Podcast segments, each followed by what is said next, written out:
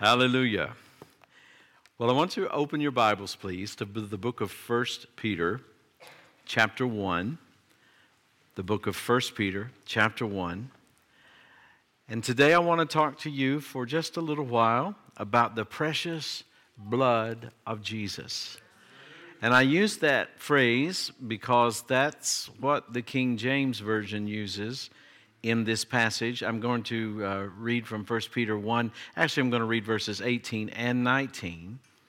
It says, For as much as ye know that you were not redeemed with corruptible things as silver and gold from your vain conversation or your vain uh, manner of life or living, received by tradition from your fathers, but with the precious blood of Christ, as of a lamb without blemish, and without spot. Let's go ahead and read verse 20. Who verily was foreordained before the foundation of the world, but was manifest in these last times for you. We'll just pick those two words out of the 19th verse, lift them out for a moment. Precious blood. That which is precious is of that is that which is of great value. Nothing is precious unless it's of great value. That which is precious usually is of high price. The word there means to be highly esteemed or cherished. And I've noticed, I'm sure you have as well, that things that are truly precious many times are also rare. And they have many times a great significance for us individually. That's why they're precious. You may have a few things that to other people might not be precious, but to you they are because of their rarity, because maybe of who gave it to you or who used it or whatever the case may be. But we understand the concept of that which is precious. And the blood of Jesus here is referred to as being precious. Now, I want to talk to you today for a little while. We may need to conclude next week or take it on further as the Lord directs. But I want to talk to you about the benefits that are available to us through and by the blood of Jesus. Sometimes when you talk about a subject like this in church, you know, people might think, well, that's kind of a preachery thing. That's uh, I'm not a student of theology. I'm not in Bible school, so I don't know that I'm really all that interested in, in studying that kind of a subject. But the fact is, the blood of Jesus affects us all, all of us who are saved. And there are distinct biblically listed benefits and blessings of the blood of Jesus that every Christian can take advantage of. And when you do, you'll find your life is better.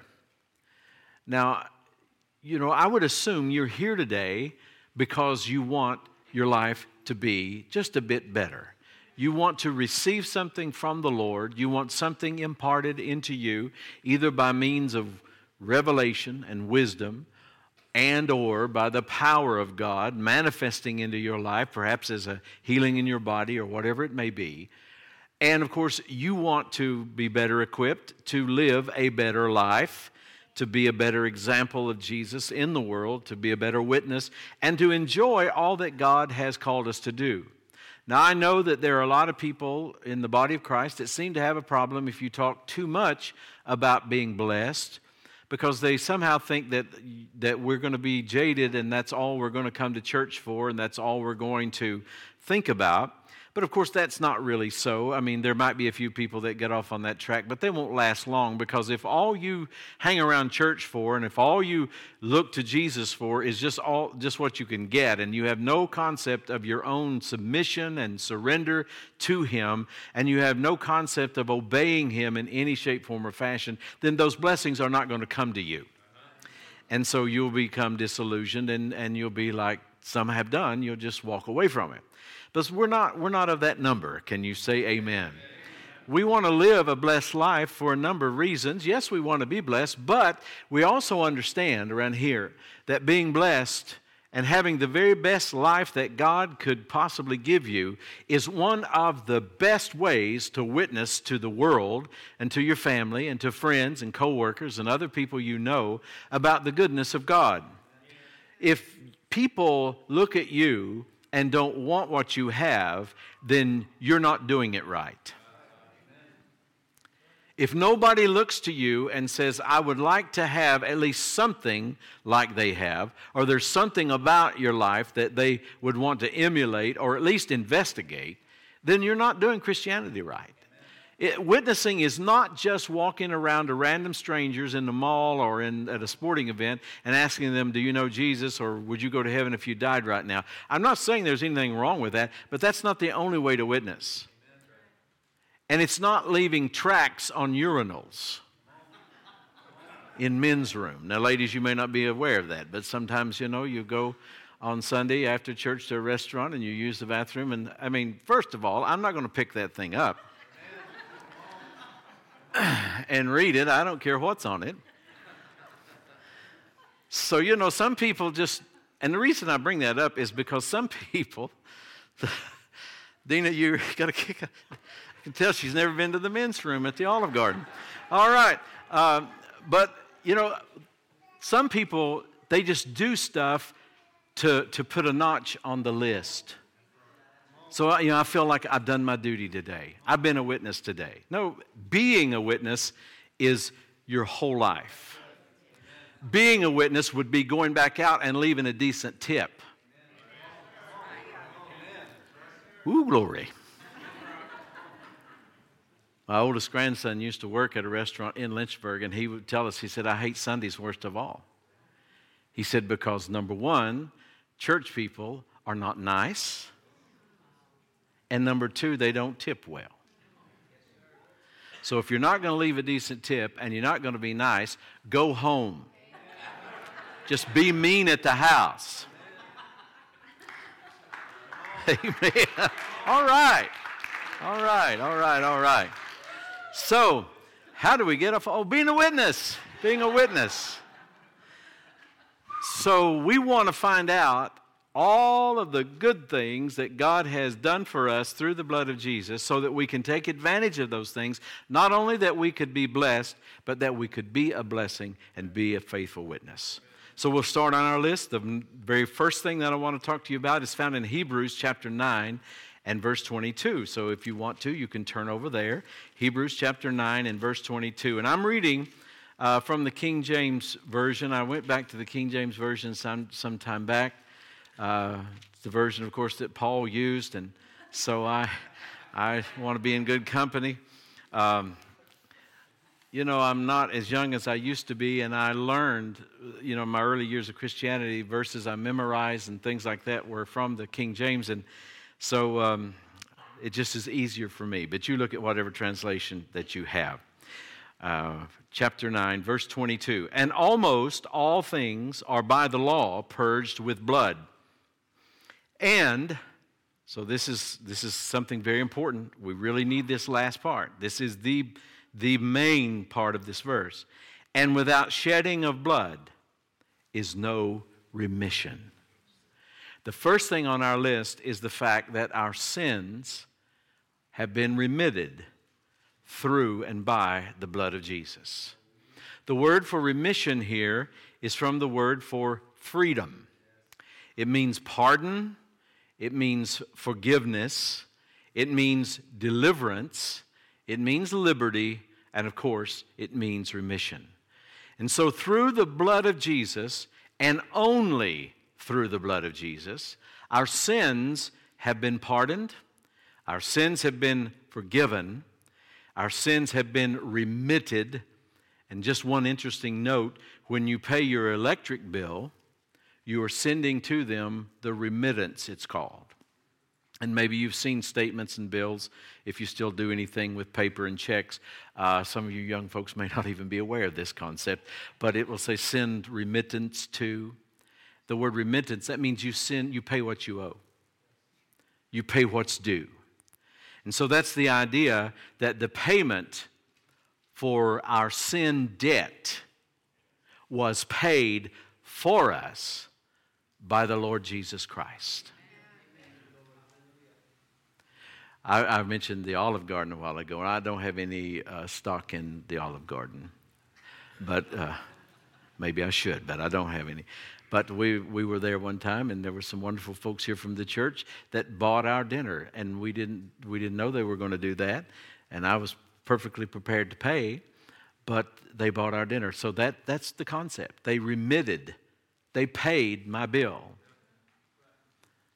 And you know, there's a scripture that I want to give to all of you go thou and do likewise. I'm just joking. If you get mad about that, you really don't know me. I'm joking. Um, but anyway, that's the concept. We owed a debt. And by the way, it was a debt we couldn't pay. In a million years, we couldn't pay it. We could never pay it if every waking hour of every day for the rest of our lives we tried to do something we thought was constructive and beneficial for the kingdom of God. We could not pay that debt. And Jesus just came and freely paid it for us. The penalty or the debt for our sin, and actually it was both, it was a debt we owed, but also there was a penalty attached to it. All of that was taken care of. All of it was paid in full at the cross. Now, those of you who have no background in Catholicism, you may not be, have such a great appreciation for this, but any of you who do have a background in Catholicism, you will appreciate this statement. There is no biblical concept called penance. You do not have to do something now to pay for the sins that you committed in the past. And that's important because what you also need to understand is God is not going to put any sickness, disease, or dreaded thing, bring you to any place of a curse or a mess so that you can pay for some wrong thing you did five years ago, 10 years ago, 20 years ago, or three days ago. The grace of God has taken care of the sin debt. Aren't you glad? Now, sometimes when you teach along these lines, there are those, you know, who would say, well, you know, you got to be very careful because sometimes people can misunderstand the concept of grace and understand the concept of, uh, misunderstand the concept of grace and misunderstand the concept of sins remitted, and they just kind of feel like they have a license to go sin. My answer to that is people sin without a license every day. Not that you sin every day, but people do this every day. So this is not a license to sin. It's just a fact that you do not have to live in fear of some terrible thing happening because of what you did in the past. If it's under the blood, then thank God the debt has been paid. And the blood of Jesus is our only legal plea before the court of heaven that we can live this kind of life. I can't go before God and say, you know, Lord, you remember I did this and I did that and I did that and I did this and I did that. And so therefore now, you know, you owe me my forgiveness. You owe me your blood. No, that's not how it works. I can only go before God and plead the blood. I present myself before the Father and I just plead the blood of Jesus. That's my legal plea. You say, well, what good is that? Well, it's wonderful because it took care of everything. My sins have been remitted. Number two, and this is very similar, but yet there's a distinctive difference that we need to understand. Number two, the second benefit of the blood I want to talk to you about is that our sins have been cleansed. Let's go to 1 John chapter 1 and verse number 7. 1 John chapter 1 verse 7. And here the apostle John writes to believers I'll make that very clear.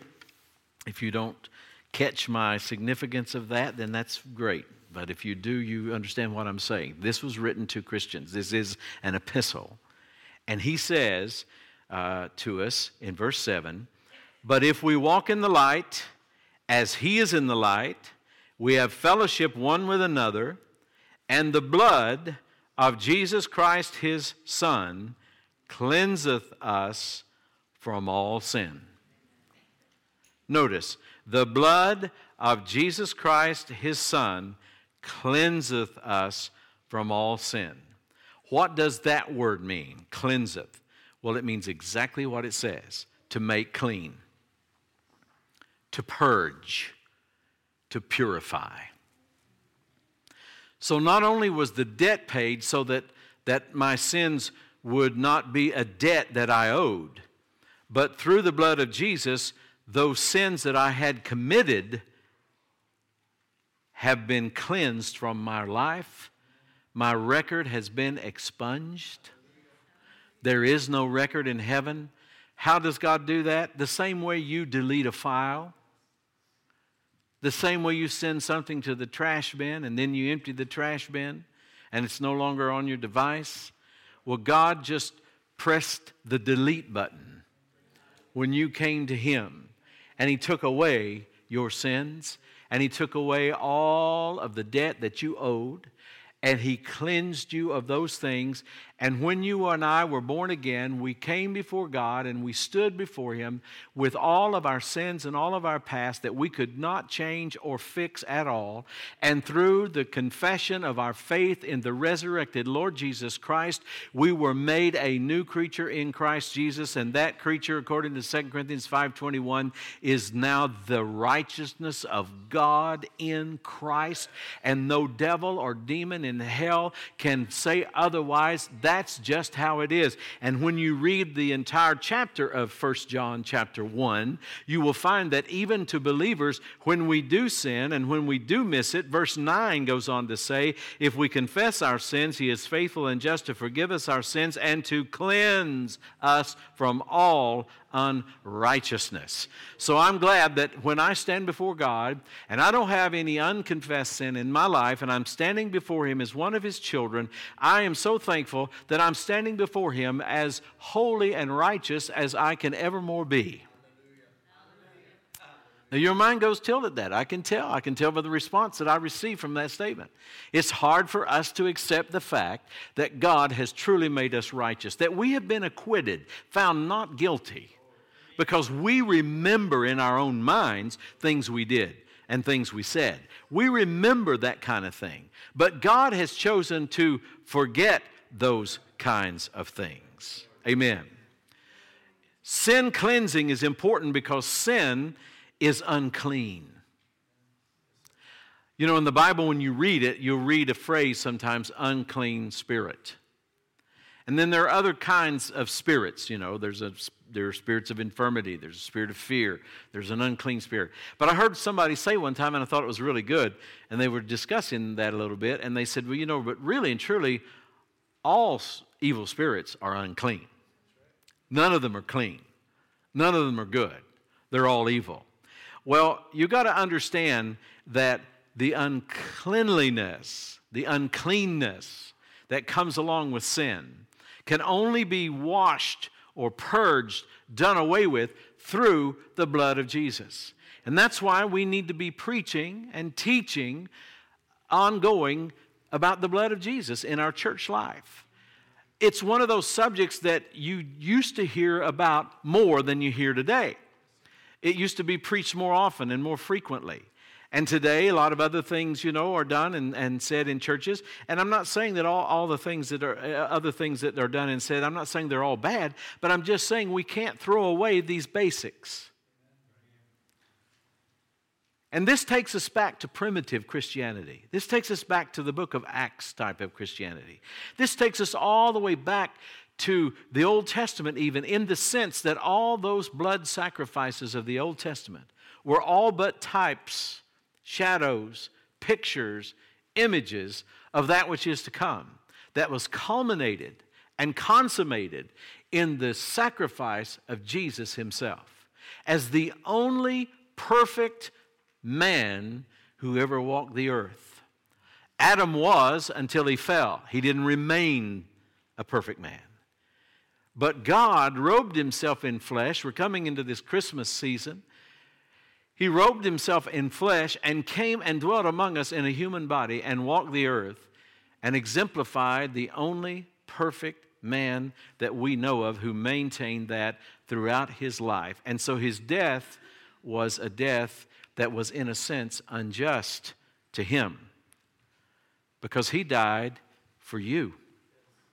He died for me. He became a curse so that I could be blessed. He became sick so that I could be well. He became poor so that I, through his poverty, might be made rich. All these things, substitution. And one of the things that happened in that time was that our sins were cleansed. And so, anytime we come before God in true repentance, even when we've missed it, that blood still cleanses us. And according to the first verse we were looking at on this, this key, uh, verse 7, if we're walking in all the light we have, in other words, if we're doing what we know, even if we were to miss it unknowingly, the blood still cleanses. There is a constant cleansing. Now, I'm not talking about willfully doing bad things and just presuming on the grace of God and just hoping that we'll get by. I'm not talking about that at all. But I'm talking about we are seeking God, we're living for God day by day by day. We're going to miss it sometimes. But aren't you glad for the cleansing of the blood of Jesus? Amen. So, the blood of Jesus cleansed us. The desire of God, and this is really important to know, and I think this is a really wonderful uh, thought to kind of keep in our meditations during this holiday season the desire of God to have us near. You know, that, that, that's important to, to be near. There's something about touch, there's something about just being in fellowship. You know, if you have your family, uh, yesterday evening, our daughter and, uh, and her daughter came over to the house well, actually, it was in the night. So we were sitting there around the fire. Well, we were pretty close. Uh, but it, would, it was wonderful, but it would not have been the same had they been all the way on the other end of the house. And we'd been saying, Well, what do you think about this? How you like that cake? There's something about nearness. God wants you near. He's not wanting you some far away place that he has to yell at you. As a matter of fact, when it comes to guidance from God and being led by the Spirit, you probably don't want him to have to yell at you. You want to be able to discern the still small voice of God. God, in his desire to have us near and to have us in right standing with him, because listen carefully, that's the only way you can get close to him. You can't get close to God with sin in your life, ongoing, unconfessed, deliberate sin. You, you, you can't get close to God that way. And so God wanted us uh, to be near Him, and He wanted us to be in right standing with Him, and that desire compelled Him to cleanse us from our sin. And the only way that could happen was through the blood of Jesus. And, and maybe none of us understand that completely. Maybe none of us can really fully comprehend why and how all that had to be. But the good thing about the Word of God and the good thing about the truth of God is I don't have to figure it all out or understand it all to believe it and to enjoy the benefits of it.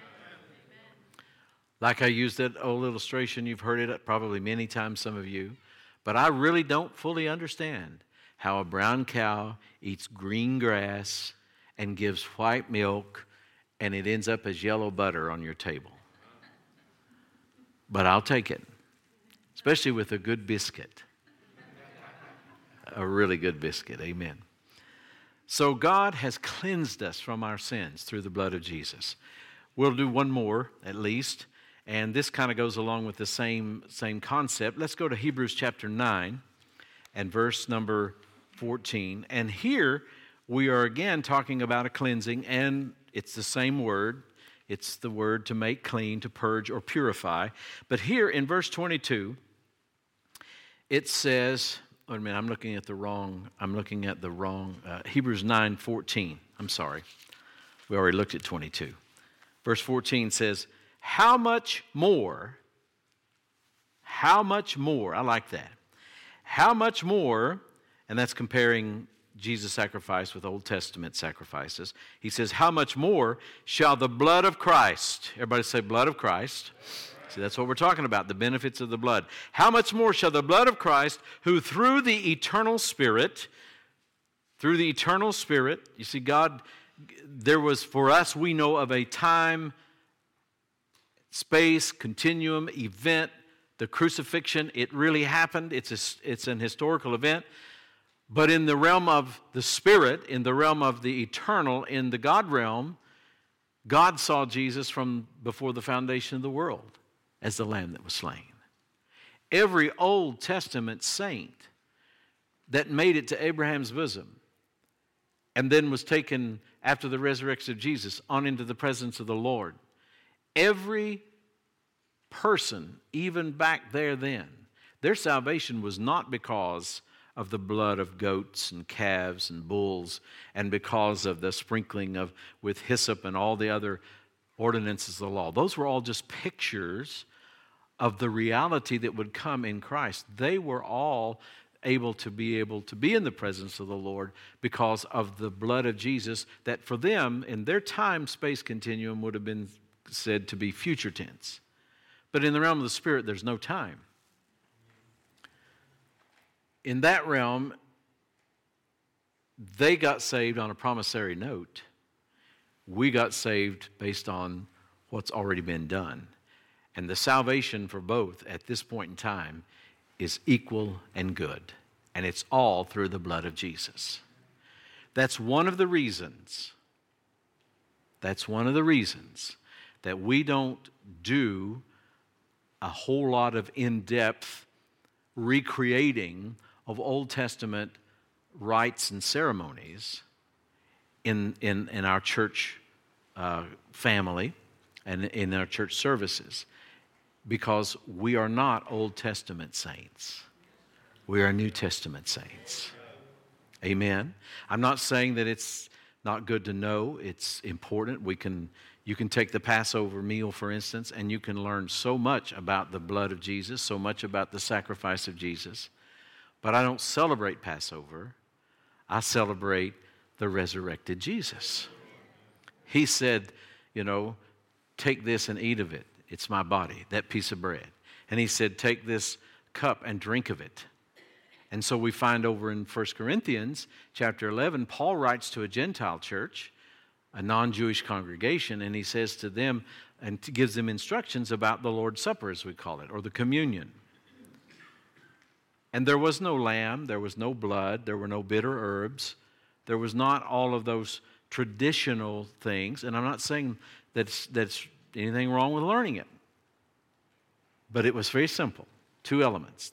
We're going to receive them today the blood and the cup, because that's the essential.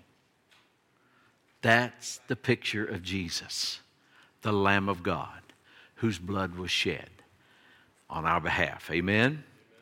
And so here he goes on to say, uh, where were we? We were talking about uh, Hebrews 9, chapter, 9th chapter, 14th verse. How much more shall the blood of Christ, who through the eternal Spirit offered himself without spot to God, purge, same word, cleanse, purge, purify, your what? Conscience from dead works to serve the living God. Our conscience has been cleansed. Now, let me, let me give you a few things here that you really need. This will really help you as you approach God, as you pray. And this will especially help you when you don't feel spiritual. Am I the only person in the room that sometimes doesn't feel spiritual? Am I the only person in the room that sometimes gets up on Sunday morning and would like to just stay in the bed? Am I the only person in the room that sometimes wants to say things that they should not say to people? And, and I guess sometimes I have said it to people, but thank God for the blood. Amen. But you understand what I'm talking about. We don't always feel spiritual, we are spirit beings. We live inside physical bodies. We possess a soul, a mind, will, emotions, and intellect. And it's not always that we are the most sensitive and sensitized to the spiritual dimension and even to our own spirit nature per se. But we don't have to feel spiritual in order to enjoy these benefits of the blood. And so, what I'm saying to you today is your conscience is cleansed through the blood of Jesus, which means that we do not have to dwell on or be condemned about our past. You see, we talk about a guilty conscience. Nobody has a guilty conscience unless they've done something they shouldn't have done, or either they have failed to do something they should have done. We understand that as a, as a guilty conscience.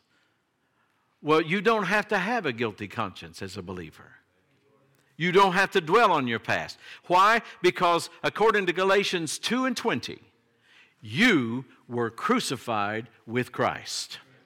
That's what Paul said. I am crucified with Christ, nevertheless I live, yet not I, but Christ liveth in me. And the life I now live in the flesh, I live by the faith of the Son of God who loved me and gave himself for me. Now, historians tell us that Paul would not have been in Jerusalem when Jesus was crucified. And Paul's own writings would indicate that as well because there's no reference by him anywhere that he was there as a part of the Sanhedrin that would have been a part of the group that would have been putting Jesus on trial. None of that stuff. So he must have evidently been gone. But yet he says, I am crucified with Christ. I have been. I have been. And so he, he was saying, I'm identified with Christ, just like Jesus identified with me when he came to the earth. I'm identifying with him, and so therefore his crucifixion is my crucifixion. Which also means his resurrection is my resurrection, his life is my life. His standing with the Father is my standing with the Father. His inheritance is my inheritance. And Paul would tell the Ephesians in chapter 1 you need to pray for the Spirit of revelation to show you this stuff. Because, see, this will change your life. And you will rise above that issue of a guilty conscience. Your conscience will be clean and cleansed. Because, as we said earlier, God has chosen to delete that part of our record. And so we should do the same. In Revelation 12 and 10, the devil is called the accuser of the brethren. So you have an accuser. You have someone that is bringing accusations against you. But what I want you to understand today, and see, when the devil brings accusations, obviously he's trying to throw things up and see if something will stick.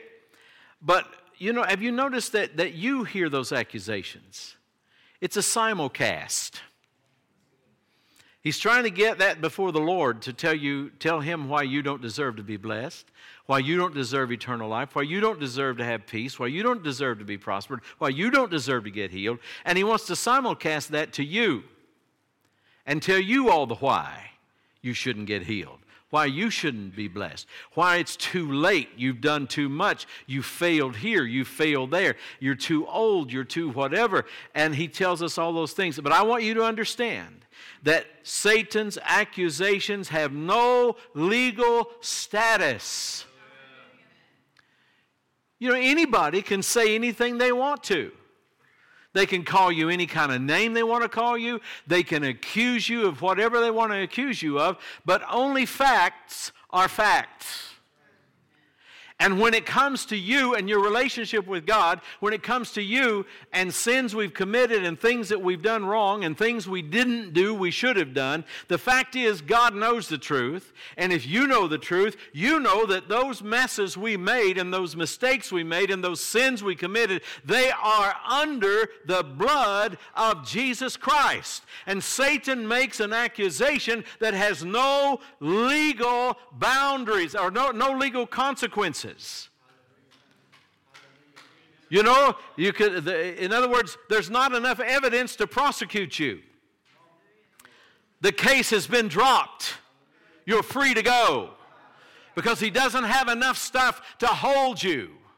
Because somebody already paid the price Somebody already did everything necessary for you to be acquitted, to be found not guilty. Or another word we use in Scripture is justified, meaning just as if I'd never sinned.